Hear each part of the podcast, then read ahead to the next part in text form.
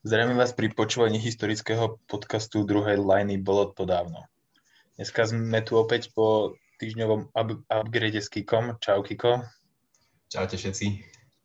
Tak eh, čo hovoríš na dnešnú tému? Veľmi srdcu blízka naozaj. Budeme sa baviť o kariére Lamarcusa Aldridgea. A keďže ja som veľký fanúšik Portlandu, tak toto bude pre mňa lahvodka. Áno, presne, presne tak.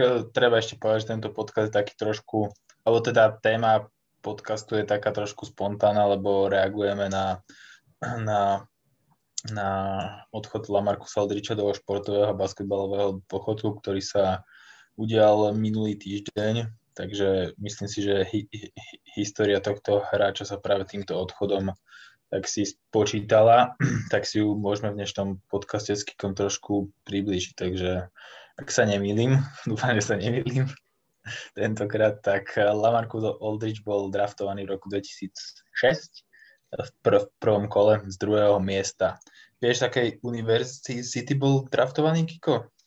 Chodil na univerzitu v Austine, že v podstate nedaleko jeho rodiska v Dallase a v podstate takisto kúsok od San Antonia že on bol hrdý Texasan. A tam tak, pôsobil tak, dve sezóny. Tam pôsobil dve sezóny. V tej college, v tom, v tom college období nejakým spôsobom e, vynikal na škole svojou hrou alebo štatistikami, alebo sa mu predikovala nejaká uh, úspešnejšia basketbalová budúcnosť v NBA, myslíš? v tej druhej sezóne mal priemer 15 bodov, nejakých 9 doskokov, čiže to je celkom snudné si myslím. Jeho dosť ovplyvnil aj Shaquille O'Neal, ktorý mu povedal, že má ísť na draft do NBA už v tomto roku. Takže možno aj to zohralo to vysoké umiestnenie v drafte. Áno, takže treba povedať, že naozaj však e, druhé kolo, teda druhé, druhé miesto, to je skoro jak prvé. Skoro. No ale akože treba povedať, že 2006 ročník bol celkom silný mm, na drafty a treba možno spomenúť, teda akože na prvom, z prvého miesta bol draftovaný Andrea Barňany. Čo, čo si myslíš teda o komparácii týchto dvoch hráčov? Keďže teda e, Barňany tú kariéru ako v NBA nezanechal, E, na rozdiel od Lamarcusa Oldricha. Ide o ďalší taký, taký čus v prvom kole, taký omyl na strane Takže Toronto. Obrovský omyl asi. A obaja hráči ešte hrajú na tom istom poste, čiže o to viac to môže Toronto lutovať, keďže určite zvažovalo aj Oldridge. Áno, áno, áno, presne tak, ale Lamarcus Oldridge v tomto drafte predbehol aj teda svojho niekdajšieho spoluhráča Brandona Roya, o ktorom sme sa rozprávali, ktorý bol draftovaný ako šestka. Predbehol aj Randyho Foya, čo bol známy shooting guard. E, Rudyho Geja predbehol Patrika Bryanta, možno pamätníci, ak si pamätajú, JJ, JJ a Redika, ktorý je možno z tohto draftu ešte spolu s Rudym Gejom pravdepodobne asi jediný hrajúci hráč z tohto, ešte vlastne Tabo Sefološaut už bol draftovaný v tomto roku, ale už ukončil, bol draftovaný v tom roku, ale tiež už ukončil kariéru.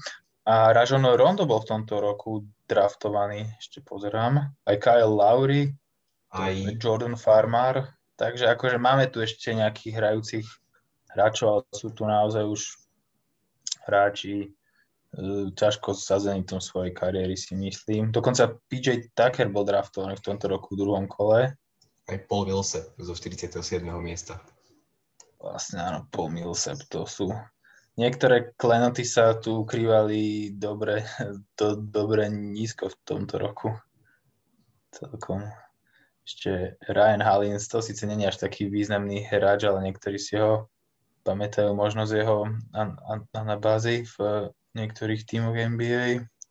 Ešte akože veľmi zaujímavé mena, takže o to väčší kredit si Lamarcus Aldridge zaslúži podľa mňa, že sa presadil. Ešte Ronnie Brewer tu je, keď si pamätajú pamätníci zo Chicaga. Takže, takže o to väčší kredit e, si, si zaslúži. Tak e, môžeme sa nejakým spôsobom pozrieť na tú jeho prvú sezónu e, v Portlande. Bola to taká nováčikovská sezóna, premeroval takmer necelých 9 bodov, vôbec nestrelal za 3, čo je pochopiteľné na pivota a nováčika ešte, ešte v tej dobe nejakých 5 doskokov priemeroval, asistencia žiadna, takže taká štandardná novačikovská sezóna si myslím. Ako podľa teba sa et- etabloval potom v Portlande? Bol on tým hráč, okolo ktorého Portland uh, staval svoj tým, alebo chcel stavať okolo neho svoj tým? Najskôr to tak možno nevyzeralo. Tá úvodná sezóna bola naozaj iba taká nejaká aby sa do toho celého systému zabehol a dostal. To sa v podstate dá očakávať, že u tých nováčikov nemôžno čakať hneď nejaké skvelé výkony v prvej sezóne v 21 rokoch. A to len stvrdiť, že Lamarcusovi dosť pomohlo, že v lete opustil tým Zach Randolph a možno aj práve preto sa rozhodol Portland poslať Randolpha preč, pretože videl potenciál v Aldridgeovi. No a v tej ďalšej sezóne sa to ukázalo, keď nastupoval stále v základnej peťke a v podstate rovnako to vyzeralo v ďalších sezónach, keď si držal priemery na úrovni nejakých 18 bodov, 8 doskokov pri veľmi fajn úspešnosti stylový. Áno, áno, pre, presne tak. V podstate o tom sme už aj e, spomínali v predchádzajúcom podcaste, že v tých, e, alebo na konci tej dekady roku 2010 e, vytváral s Brandonom Royom také duo, na ktorom chcel Portland stávať, ale bohužiaľ nejakého zásadnejšieho úspechu sa, sa v tomto zložení nedočkal. Ako, akú takú najvýznamnejšiu akciu si pamätáš, alebo nejaký gameplay od Lamarcusa Aldridgea v ére, keď bol ešte v Portlande? Vybaví sa ti nejaká? Áno, on v podstate hral počas celej kariéry na postoch power forwarda a centra. A možno nebol až taký vysoký, ale bol relatívne ťažký hráč. Nebol to možno tak taký... mal 2-11 mal. Tak to je fajn, akože v dnešnej dobe v dnešnej dobe už tí pivoti nie sú až takí vysokí. V minulosti to bolo možno trošku inak. Ale on sa prezentoval viac takou hrou uh, v podstate úplne najtypickejšie je asi nejaký low post a takáto hra, keď dokázal, mal také tie svoje rôzne múvy, ktorými dokázal úplne oklamať obranu supera. A takisto odskoky mne trochu pripomínali uh, tie, ktorými sa prezentoval Dirk Novický. Hej, hej, určite, ale ja som si všimol, že on strašne srandovne behal. Neviem, či, či keď si teraz spomenieš, tak on behal tak, že E, ruky mal strašne vysoko, sa, sa mi zdá, nie? Tak on má Ale veľké mal tak... rozpätie tých rúk, takže musel ich nejako ťahať za sebou. Fakt som mám pocit, keby si tie ruky k sebe veľmi e, nevedeli ani splínuť s telom. Takže to, to, bolo, to bolo také vtipné. No ke, keď sme sa bavili o tých nejakých e, gameplayoch, tak ja si pamätám dve výťazné strely teda ide uh, dve výťazné a jednu na, na vyrovnanie a všetko to boli strely proti Dallasu Mavericks, takže proti svojim ro, uh, rodákom. To je, také, to je celkom uh, zaujímavé. Jedna bola trojka na vyrovnanie a potom jedna bola z odskoku. A ešte si pamätám, kedy kedy zblokoval strelu, ke, ke, ke, ke, kedy zblokoval najazd Kevina Durenta do koša, ke, ke, keď hrali zápas proti Oklahoma. To bol tiež jeden podľa mňa z pamätných, z pamätných gameplayov uh, na strane Lamarcusa Oldridgea. Vše, všetko to bolo viac menej ešte v ére, keď, uh, keď hral za Portland Myslíš si, alebo je podľa teba škoda, že odišiel v tom roku 2015-16 do San Antonia? Ja nemám veľmi rád, keď hráči radi striedajú týmy. Páči sa mi na niektorých, keď sú lojálni. Ale toto som nebral možno nejako až tak tragicky a chápal som to jeho rozhodnutie, že chcel sa možno posunúť niekam vyššie, chcel ísť ku kontenderovi zo San Antonio a hlavne San Antonio, Texas je to jeho domov, dlhé roky hrával v podstate kúsok v tom Austine, to je naozaj pár kilometrov od San Antonia, takže asi sa mu to pýtalo domov a preto tam išiel. Akože hej, z, toh- z tohto uhla pohľadu sa to dá pochopiť, keď nie som si úplne istý, že či zrovna San Antonio bolo v porovnaní s vtedajším Portlandom nejakým uh, významnejším kontenderom. Možno tá sezóna tých uh, uh, 2016, kedy sa zranil Kawhi v, tom, v, v tej sérii z Golden State, keď zranil Pačuli a Kavaja, tak to bola podľa mňa posledná taká se, sezóna, kedy San Antonio bolo nejak v playoff relevantným hráčom. To je akože no. vtedy mo, mo, možno škoda, vtedy to išlo so San Antonio úplne dole. Naopak si myslím, že Portland mal vtedy, alebo odvtedy silnejšie sezóny keď napríklad zamyslím na tou sezónou, kde hrali finále konferencie z Golden State, tak e, nemyslíš si, že keby, že je tam Lillard, McCollum a Aldrich k tomu, ešte tam boli in, iní dobrí roleplayery, tak e, že by to finále konferencie 2019 bolo vyrovnanejšie, prípadne, že by mohlo dopadnúť aj inak? Neviem, či by úplne dopadlo inak, ale určite by to tým, tomu týmu pomohlo. Otázka je možno aj, že za koľko peňazí by tam Lamarcus Aldridge hral, keďže Portland má posledné roky veľké problémy s platovým stropom a preplácaním niektorých hráčov. Tam si takého napríklad Elena Kreba, Evana Turnera, ktoré dostávali obrovské kontrakty, podľa mňa úplne zbytočne. Takže možno by sa pre Aldridge ani našlo miesto, ale ale určite by tomu týmu pomohlo v ofenzíve a malo by to veľký prínos. A zase si myslím, že keby tam ostal hrať, tak Elena Kreba nepodpíšu ani Evana Turnera, ale akože súhlasím, že to boli akože to Evan Turner sa úplne iba zahojil na koniec svojej kariéry v tom Portlande, ich tam dobre vyžmýkal.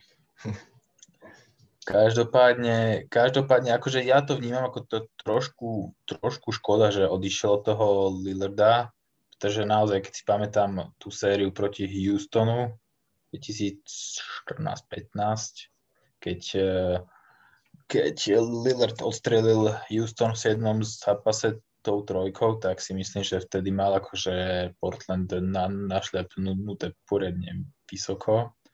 A škoda možno, že spolu nezostali aj ďalej. Lebo ono potom príchode do San Antonia sa jeho hra musela trošku zmeniť. Tú, tú prvú sezónu mu aj celkom akože citeľne klesli čísla, síce nie nejak, nie nejak prúdko, ale tak z 23,4 boda išiel na 18, takže nejakých, nejakých 6 bodov rozdiel na zápas. A samozrejme, akože pri, Popov, pri Popovičovi sa musel naučiť hrať o dosť iným štýlom alebo musel si osvojiť iné, na, iné návyky, ako to bolo predtým e, v Portlande. Mm, páčila sa ti viacej jeho hra v Portlande alebo v San Antonio, alebo si na, na jeho hre nepostrehol nejaké zásadné rozdiely? Ja to vnímam tak, že v Portlande hral viacej, hlavne tie posledné roky, rôzne pick and rolly, keď využíval to, že tam mal Damena Lillarda a to bola taká naozaj zabíjacká, ťažko brániteľná dvojica, lebo ako náhle došlo k switchu, tak obaja boli vo veľkej výhode. A San Antonio hral viac takého, takého typického podkošáka, takého naozaj, že úplne low pod hráča, alebo iba hráča, ktorý dostal loptu úplne na konci nejakého útoku. On nahradil v podstate Tiega Splittera, v podstate na tom podkoši a robil tam takú jeho robotu až na to, že trikrát lepšie. A možno preto aj bol takto za takéhoto hráča považovaný, keď on tam prišiel kvázi ako náhrada, tak ho Popovič do toho systému zapojil. Presne, presne tak. Akože ešte treba povedať, že patril k tým pivotom alebo k tým podkošovým hráčom, ktorým sa podarilo etablovať na ten nový štýl hrania, ktorý sa od pivotov čaká, lebo on v podstate v úvode svojej kariéry, respektíve prvé pr- prvé roky kariéry skoro vôbec nestrelal e, trojky. Možno povedať, že až do ešte v poslednú sezónu v Portlande niečo vystrelil. Tam mal akože nejakých neuveriteľných 20% úspešnosť. Mm-hmm. Ale potom od, od, od tej sezóny 2000 2015-16, kedy prestúpil do San Antonia, tak sa stal akože, že strelec z a to určite nie, ale stal sa proste takým tým pivotom, ktorý bol schopný rozťahovať hru a keď je dostal loptu na trojke, tak si nemohli od neho hráči ustúpiť pol metra alebo metra nechať ho strieľať za tri, pretože mal tam akože sezóny, keď mal 35% úspešnosť, 41%, 38, 29. Tú poslednú sezónu nebudeme rátať, kde má 80%. Tam mal málo pokusov. Takže akože dosahoval celkom relevantné čísla aj spod trojkového oblúku. Takže naozaj e, bol to ten typ e, pivota, ktorý sa prispôsobil tým požiadav, požiadavkám a, a tej hre a to treba oceniť podľa mňa, pretože je mnoho pivotov, ktorí sa tomu až tak neprispôsobili a, a v lige pre nich už e, nezostalo miesto. Takže za toto patrí Oldridgeovi určite ďalší kredit k tej jeho celkom úspešnej kariére. Čo sa týka nejakých individuálnych e, ocenení, alebo teda e, nejakých All-Star contendov registruješ pri Lamarcusovi? Aké ocenenia? Tak on v tej prvej sezóne sa dostal do All Rookie First Teamu, čo bolo také zaujímavé, tak tam sa vtedy dostalo až 6 hráčov, keďže mal ešte s jedným hráčom, ktorého meno som ani nepoznal, úplne vyrovnané skore v tých hlasoch. Mm. A potom sa dostal niekoľkokrát do All-Star výberu, až 7 krát bol aj All-NBA Second Team, dvakrát, trikrát All-NBA First Team, predvádzal také konzistentné výkony v priebehu tých sezón, čo mu zabezpečilo tieto ocenenie. No, presne tak, bol aj, ani nebol typom hráča, ktorý by býval často zranený, až tak akože nejaké zásadne.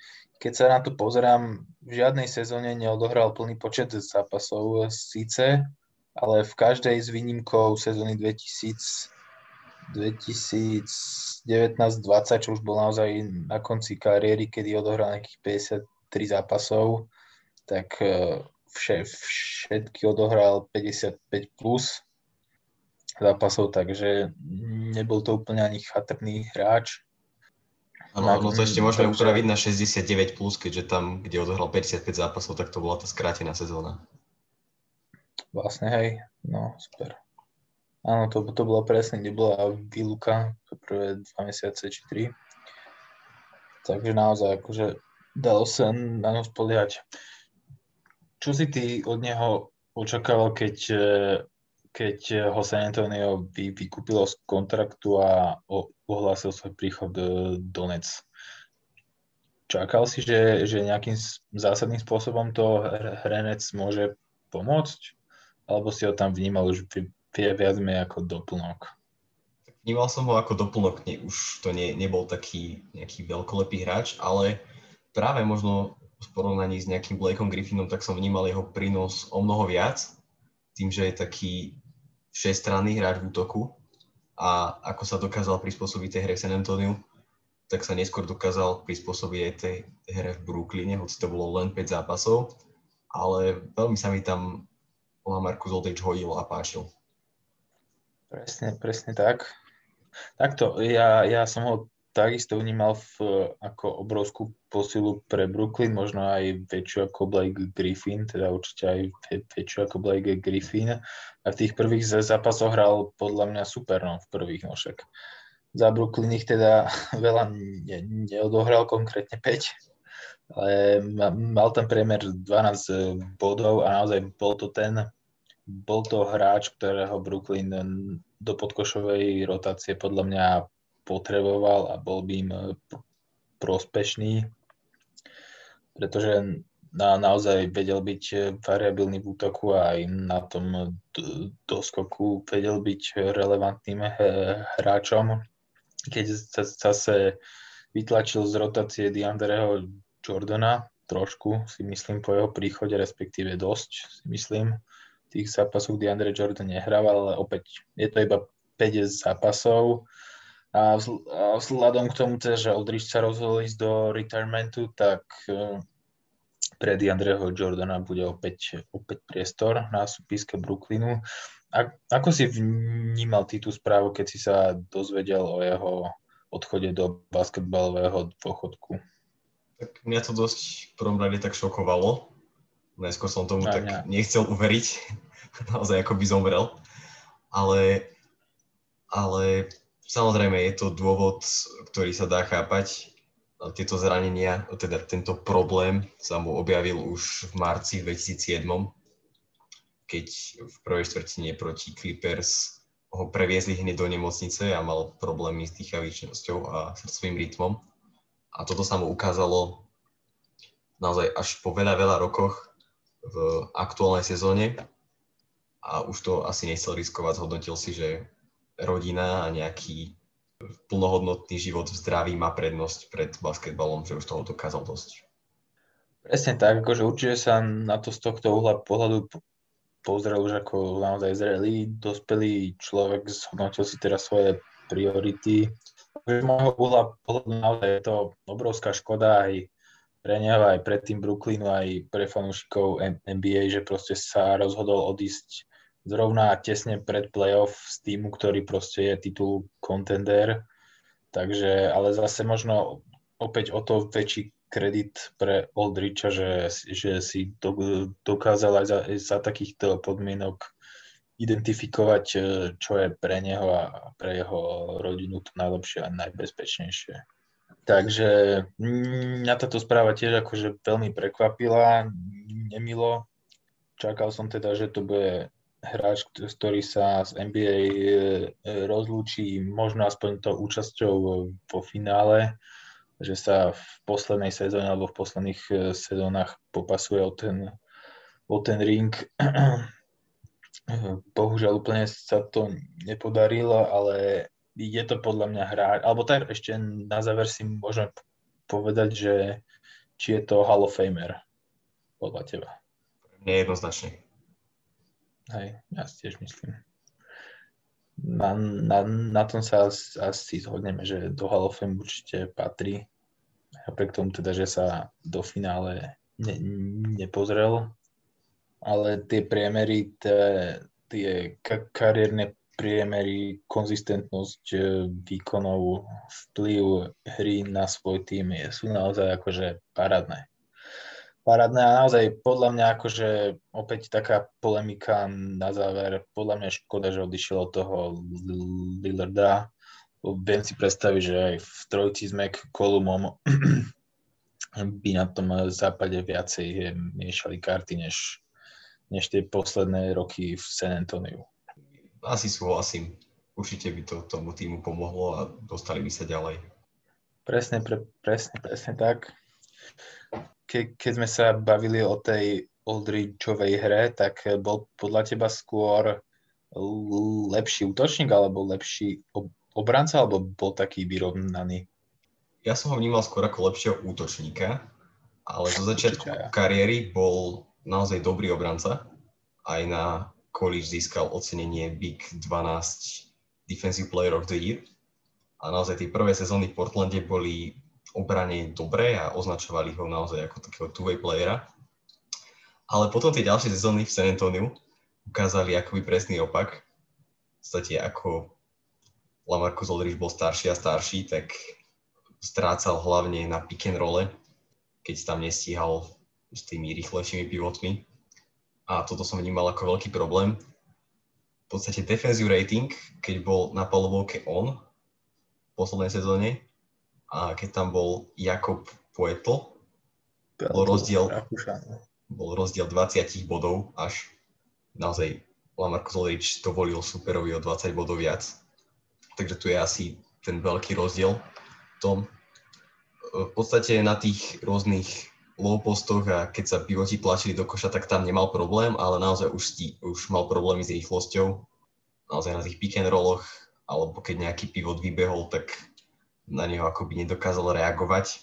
Toto bol napríklad prípad, keď hrálo San Antonio túto sezónu s Minnesota a Nazrate, čo je úplne neznámy hráč, možno aj pre veľa našich poslucháčov, tak cez neho nastrieľal až 16 bodov a naozaj vo viacerých zápasoch dostal od tých pivotov supera dosť bodov. Áno, akože je to asi typický príklad uh, takého pivota, ktorý uh, v zenite kariéry a za zenitom uh, začína trošku starnúť a defenzíva je jeden z tých prvých ukazovateľov, kde sa tie limity vekové ukazujú, pretože naozaj v tej ofenzíve aj takí tí starší, už poviem, menej pohybliví hráči sa vedia pohybovať najmä keď e, vedia strieľať a rozťahovať hru, prípadne hrať chrbtom ku košu a vystreliť od skoku presne tak, ako to e, robil aj Oldrich. Tak však Spurs to mohli robiť tak, že na útok Oldridge a na defenzívu Jakoba Peltla. Ale, ale zase teda povedať, že Peltl akože je to veľmi dobrý hráč, ale neviem, či momentálne nepatrí k najhorším strelcom šestiek v lige, čo sa týka úspešnosti aj štýlu. Túto sezónu som ho videl dať dva airboly po sebe zo šestky. Veľmi špecialista, čo sa týka strelby naozaj v tomto smere. Ale zase ja ho vnímam práve ako dobrého obrancu a doskokára, ako veľmi podceňovaného hráča v rámci ligy v tomto smere. A myslíš si, že Oldrich, eh, keď sa na neho takto globálne pozrieme, tak bol podceňovaný, alebo bol akurát docenený, alebo jemne nadcenený? Ja ho vnímam počas celej kariéry ako jemne podceňovaného. Naozaj, keď sa hovorilo o tých najväčších hviezdach týchto posledných dvoch dekád, tak sa tam Lamarcus Aldridge nespomínal, hoci nikdy nebol nejaký že úplne najlepší hráč daných sezón, nejaký MVP kaliber, ale keď so zoberieme v globále, tak podával stále tie svoje konzistentné výkony a pomáhalo to tomu týmu. Tak, tak, úplne, úplne, úplne s, tebou súhlasím. Myslím si, že mal obrovský podiel na tom, že Portland hrával pravidelne playoff za jeho, za jeho účasti. Máš ešte, ešte nejakú skutočnosť o Lamarcusovi Goldričovi, ktorú by sme prebrali? Ešte ma napadlo, že on bol aj pomerne dobrý nahrávač, čo sa možno až tak u neho nevidí, alebo sa to nespomína, ale naozaj pamätám si veľa akcií, keď treba vybehol na ten and pop, najmä už teraz v San Antoniu a možno tak prebral tú rolu po Paovi Gasolovi a nahrával si tým hráčom, ktorí tam zbiehali pod kôž, ktorí tam katovali a aj takto prinášal niečo nové do tej ofenzívy. Presne tak. Presne toto, toto tiež treba oceniť, že okrem toho, že sa teda naučil počas tej kariéry aj výrazne lepšie strieľať, tak sa na, naučil aj nahrávať a tvoriť v rámci, v rámci svojho, svojich podkošových úloh aj hru, čo treba opäť e, oceniť, lebo naozaj množstvo tých oldschoolovejších e, pivotov z jeho éry sa tomu prispôsobiť e, nedokázalo. Takže, takže naozaj stále vyznieva veľmi vtipne, že Andrea Barňany bol jednotka, Aldrich bol až za ním v tom drafte. Ale zase rok neskôr sa Portlandu to keby tento dobrý move dobrý move sa im vrátil v tom negatívnom slova zmysle, keď, keď zobrali Grega Oda na miesto Kevina Durenta čo je možno, neviem, či od, od, tej, od tej doby, či registruješ nejaký väčší omyl draftový medzi jednotkou a dvojkou. Si Anthony Bennett je možno taký... Hey, Bennett, presne. Neviem, kto bol vtedy dvojka. No, hoci kto bolo lepšie ako Naozaj Greg Golden mal ešte možno nejaké aspoň, že môže sa vyhovoriť na to, že bol zranený počas no, svojej kariéry. Určite si vypočujte náš podcast, kde sme sa o tom rozprávali kde sme prebrali jeho kariéru a takisto kariéru Brandona Roya. Ale zaujímavé, že, že táto trojica ešte s Aldridgeom, ak všetci traja nastúpili v zápase, tak, tak to mali 52 víťazstiev, 60, uh, 52 víťazstiev, 10 prehier. Takže naozaj veľmi pekná úspešnosť. Možno ak by sa udržali zdraví, tak by to bolo oveľa lepšie. Ešte iba na margo toho naj, najhoršieho draftu 2013 som si teda teraz otvoril a jednotka bol teda Anthony Bennett, ale dvojka, že Viktor Oladipo, Otto Porter za ním, Cody Zeller, Alex Len, to nie sú Noel Neros, Ben McLemore, KCP, CJ McCollum tam bol práve, takže akože táto, to sú všetko proste hráči, ktorí sú pevne etablovaní v lige. Dennis Schroeder tam je 17. Vlastne aj, aj Janis bol v tom roku draftovaný z 15. Takže možno pokojne stačilo, keby zobrali toho Oladipa z druhého miesta.